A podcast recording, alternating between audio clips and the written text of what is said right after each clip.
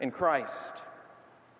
Verse 23, he shares some news about a mutual friend, about Timothy, who was known to them on a first-name basis, who had been released, presumably, from prison. He then expresses his desire and his plan to visit them in person. And in verse 24, he conveys greetings to and from the wider community that they are connected with. His tone is not official and formulaic. It is personal and earnest. These are the kind of things that you would write to a close friend or a family member. And these verses remind us that the letter to the Hebrews is not only a profound theological argument. It's not only an inspiring retelling of the stories of faithful men and women of the past. As he says in verse 22, it's a word of exhortation. In other words, it's a personal message of assurance and admonition, a word of comfort and a word of warning, a word intended to strengthen his readers and us to persevere amidst trying and uncertain times. As we've seen over the past year, the book of Hebrews was written to a group of Christians who are facing both external pressures and internal doubts. They were socially marginalized. Many of their neighbors considered them rather strange for worshiping a man who had been crucified, executed. They were economically disadvantaged. Some of them had had their property taken away. They were facing a looming threat of physical persecution from the local authorities. They were facing all kinds of stressful situations with no apparent coming resolution. They were beset by external pressures, but they were also facing internal doubts. They were starting to say to themselves and perhaps to one another, if as believers in Jesus we are God's children, destined for glory and honor, why is our life now so full of suffering and shame? Does Christianity really make sense when the surrounding culture seems indifferent at best and hostile at worst? And their internal doubts had led at least some of them to draw back, to distance themselves from one another and from the Christian community, to stop identifying publicly as a follower of Jesus. The Christian community, which had once been cohesive and hopeful, was now discouraged and fragmenting. That's the situation that this book was written into. And the book of Hebrews is a grand exhortation not to grow weary and lose heart, but instead to run the race with endurance by looking to Jesus, the founder and perfecter of faith. More than any other theme, the book of Hebrews focuses on the surpassing glory and the absolute sufficiency of Jesus Christ. Most of the first 10 chapters are focused directly on this theme. And since this is our last sermon, I thought it would be worth doing a bit of a recap. If you're new, consider this a review of our last year, all in 10 minutes. You can flip through the chapters as I summarize them briefly. Chapter 1 focuses on the superiority of the Son of God, who is exalted high above all the angels and the heavenly host. Chapter 2 tells us that this glorious Son of God, through whom the whole universe was created, humbled himself to become our brother, namely Jesus. Jesus shared in our humanity, in our flesh and blood, all the way to the point of dying our death on the cross, in order to destroy the devil and deliver us from the enslaving fear of death. In chapter 3, we see not only what Jesus saves us from, but what he saves us for. He is the faithful builder of God's house, even greater than Moses. And it says we are his house if we hold on to our confidence and our hope in him. And chapter 4 shows us that Jesus is the one even greater than Joshua, who gives us access to the true promised land, to the ultimate place of rest and joy. But of course, we're not yet in the promised land. In the meantime, we walk through the wilderness in our life on earth. And we see in chapter 4 and 5 that as we walk through the wilderness, Jesus is our great high priest who goes ahead of us and yet who is able to sympathize with our weaknesses, because he, like us, was tempted in every way, and yet without sin. And therefore we can draw near to him to find mercy and grace in our time of need. Chapter 6 shows us that Jesus is the sure and steadfast anchor for our soul, the guarantee of God's unswerving faithfulness to his promise. Chapter 7 and 8 remind us that Jesus' role is not a temporary one. It's not subject to change in the future. There's no one else who's coming after him to supersede him.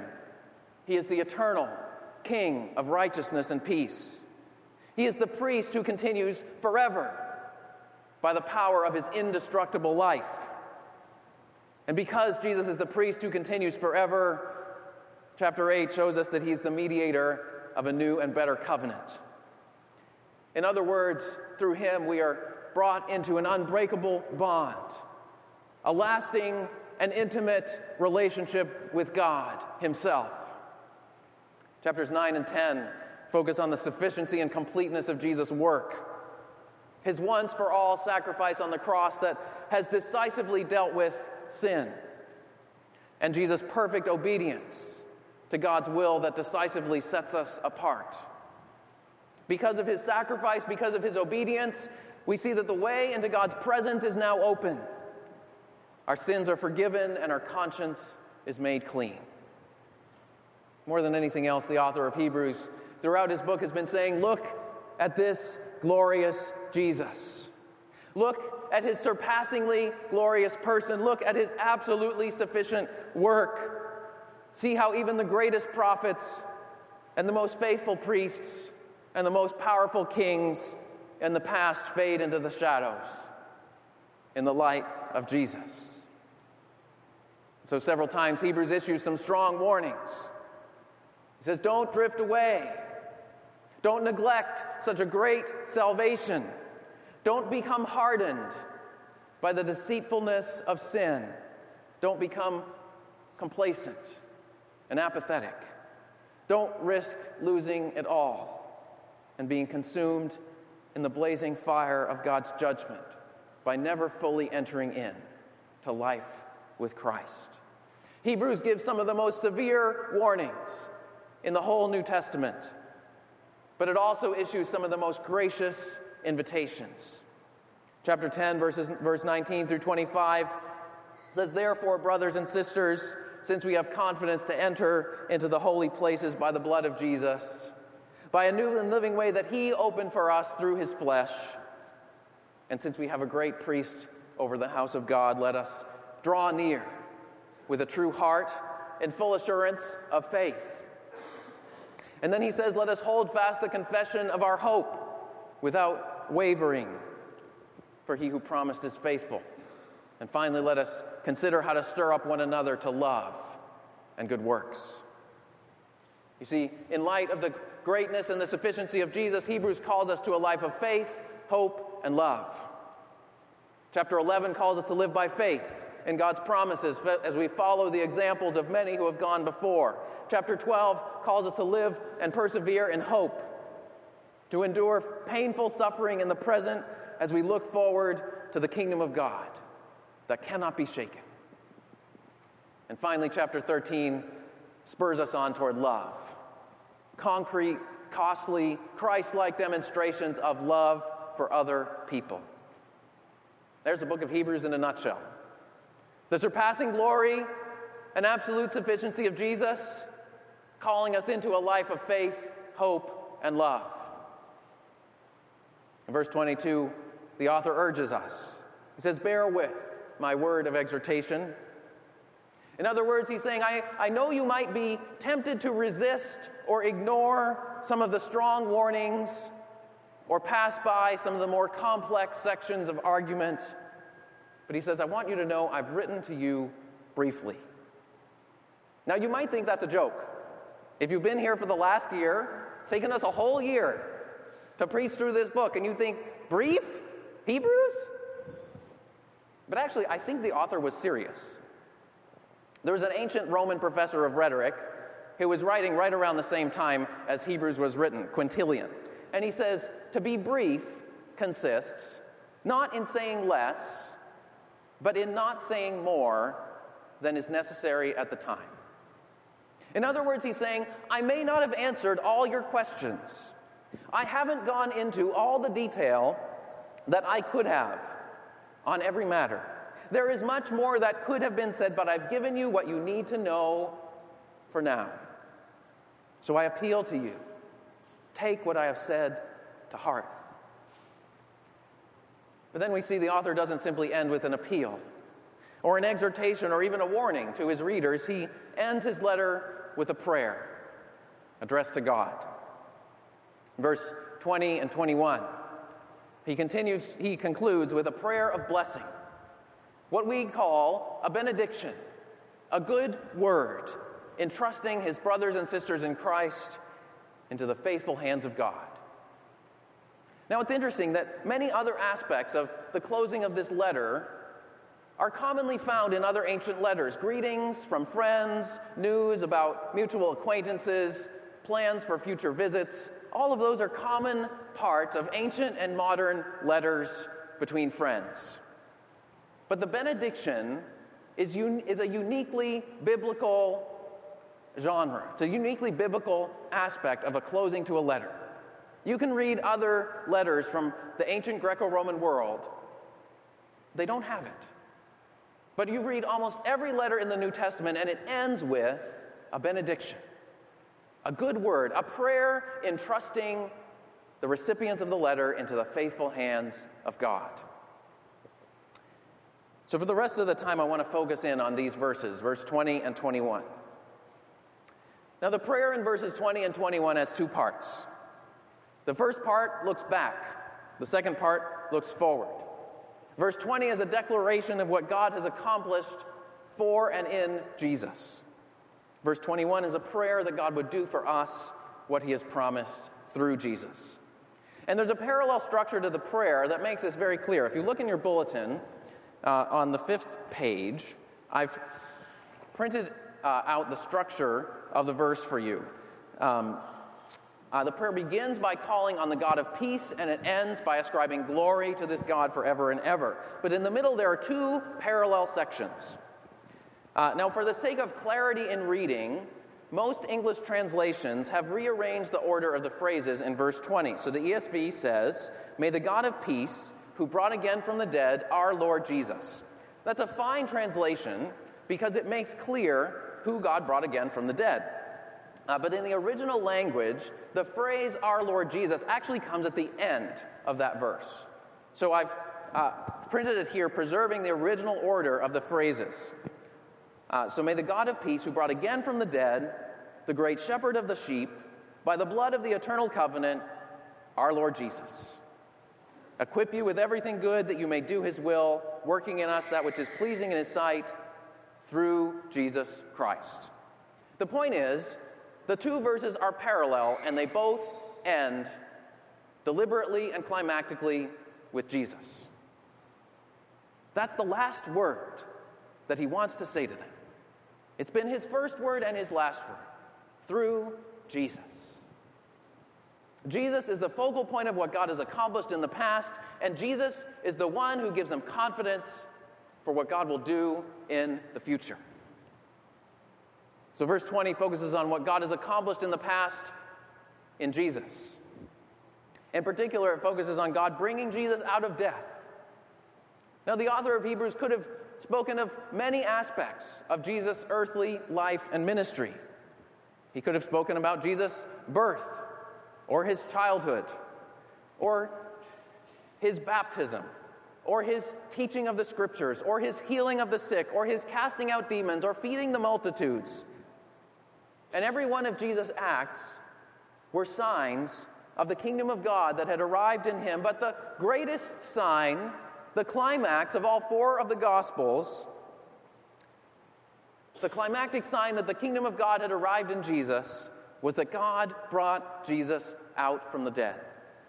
God placed his stamp of approval on Jesus, on every one of his words and deeds, by bringing Jesus out of death and by exalting him to the highest place of authority at the right hand of God. So that's what Hebrews goes to. He goes right to the heart of the Christian faith. You know, if you're considering the Christian faith, or if you're questioning the Christian faith, the heart, the focal point of the Christian faith is the resurrection of Jesus Christ from the dead. It's the linchpin that holds Christianity together, and apart from it, Christianity falls apart. When I was in college, I had grown up as a Christian, but I was plagued by doubts during my sophomore and junior years. There were all kinds of theological and philosophical questions that I just couldn't seem to get my head around. Some of them I still can't get my head around quite. They swirled around in my mind and left me feeling weary, isolated, and unsure. But one thing I realized is that despite all my doubts and questions, I had found no reason to disbelieve that Jesus Christ was crucified under Pontius Pilate and bodily resurrected on the third day. Now, I was a history major, so this was not for lack of looking into alternative views. I studied the historical background. I read books by scholars who affirmed the bodily resurrection and those who denied or questioned it. I took a seminar on the historical Jesus with a very confident professor who rejected the resurrection of Jesus. But the more I looked into it, the more convinced I became that the resurrection of Jesus had really happened, just as the earliest Christians testified at the cost of their lives that it had. And that became for me the rock that I held onto, the anchor point that I could rely on, the central reality around which everything else could be seen in its light. And over time, some of the questions gradually seemed to make more sense in light of the resurrection of Jesus. And Hebrews tells us that the one whom God brought again from the dead is the great shepherd of the sheep. Jesus. He's the one who continues to lead and guide us. Last week, Pastor Matt talked about leaders in the church and how God appoints spiritual leaders to watch over our souls, verse 17, as a shepherd watches over his flock. And this verse points us to Jesus as the great shepherd, the ultimate leader who is the same yesterday, today, and forever. He's the great shepherd who has all authority and all power and all majesty and all dominion, forever and ever. But he's also the good shepherd who feeds and cares for us, who seeks out the lost and brings back the strays and binds up the brokenhearted and strengthens the weak. This verse reminds us that he's the good shepherd who laid down his life for us, his sheep. And in his blood he established an eternal covenant, an unbreakable bond between us and God for all who turn to Jesus in faith. And Jesus continues to be our great shepherd who leads us on all the way to glory. Hebrews says this is what God has already accomplished for us in Jesus. God has raised Jesus from the dead. He is the great shepherd of the sheep, who has secured our relationship with God.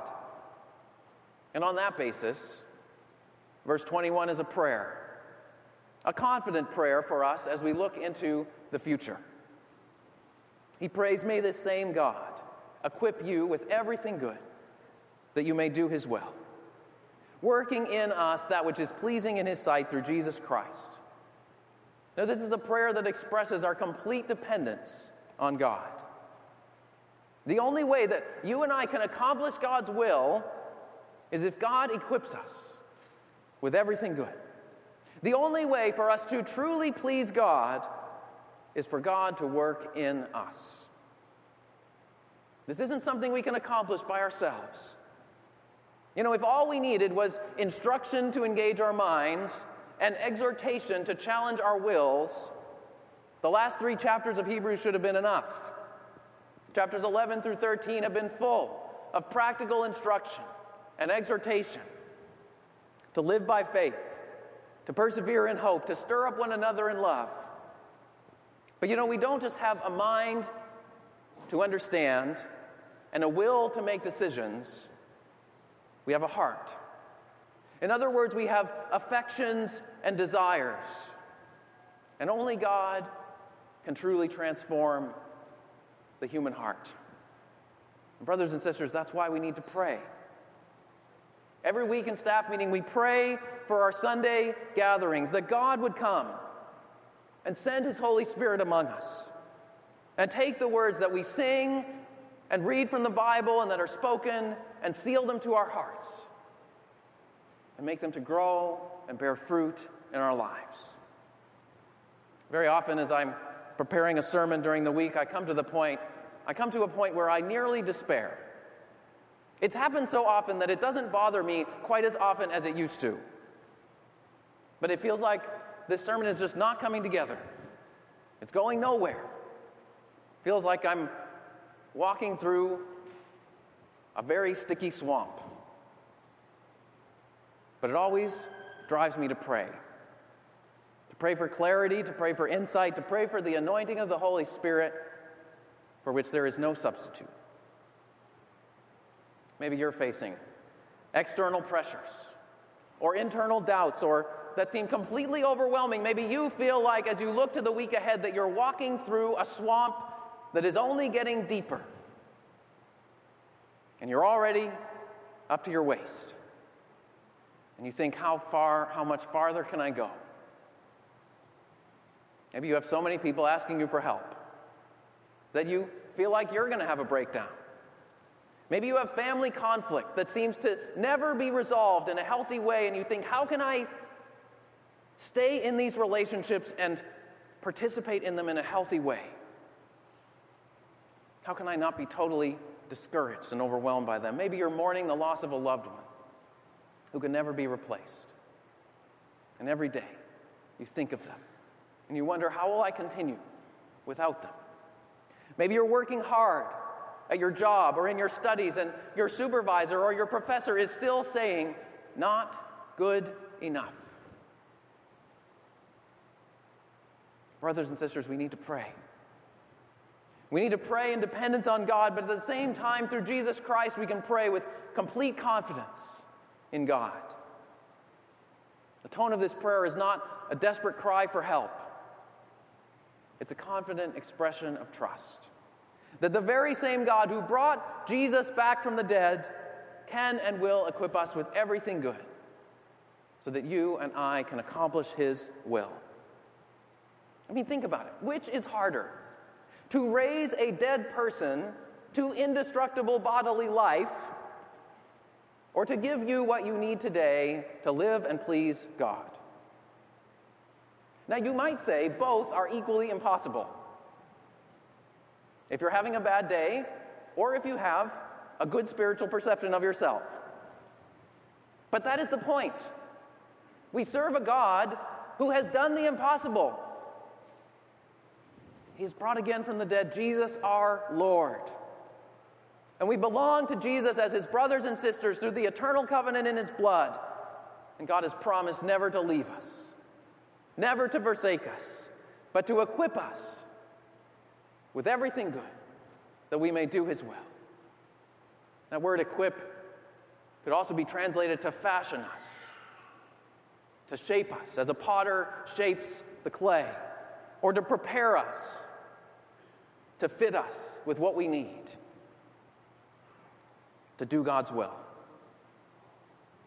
So whatever the external pressures that beset you, whatever the internal doubts that plague you, whatever the uncertainties that you see as you contemplate the future, make this your prayer.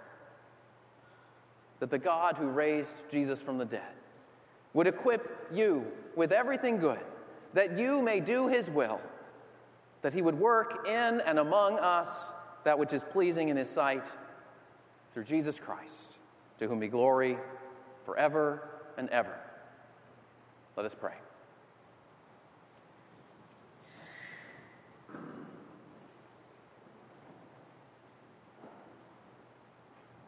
God, we thank You for this last word. We thank You that this author has left us with a prayer, a confident prayer that you will do what, that you will complete what you have begun in Jesus Christ. You will complete what you have begun in us, who are united to Him. Lord, we pray that in the midst of whatever we may be facing, that you would be the rock of our salvation, that we cling onto, that in your light we may see the world more clearly. Lord, make it our focus to do your will, to live to please you, and equip us, we pray, with everything good. Work in us, that it may be accomplished by your grace. We pray this through Jesus Christ our Lord. Amen.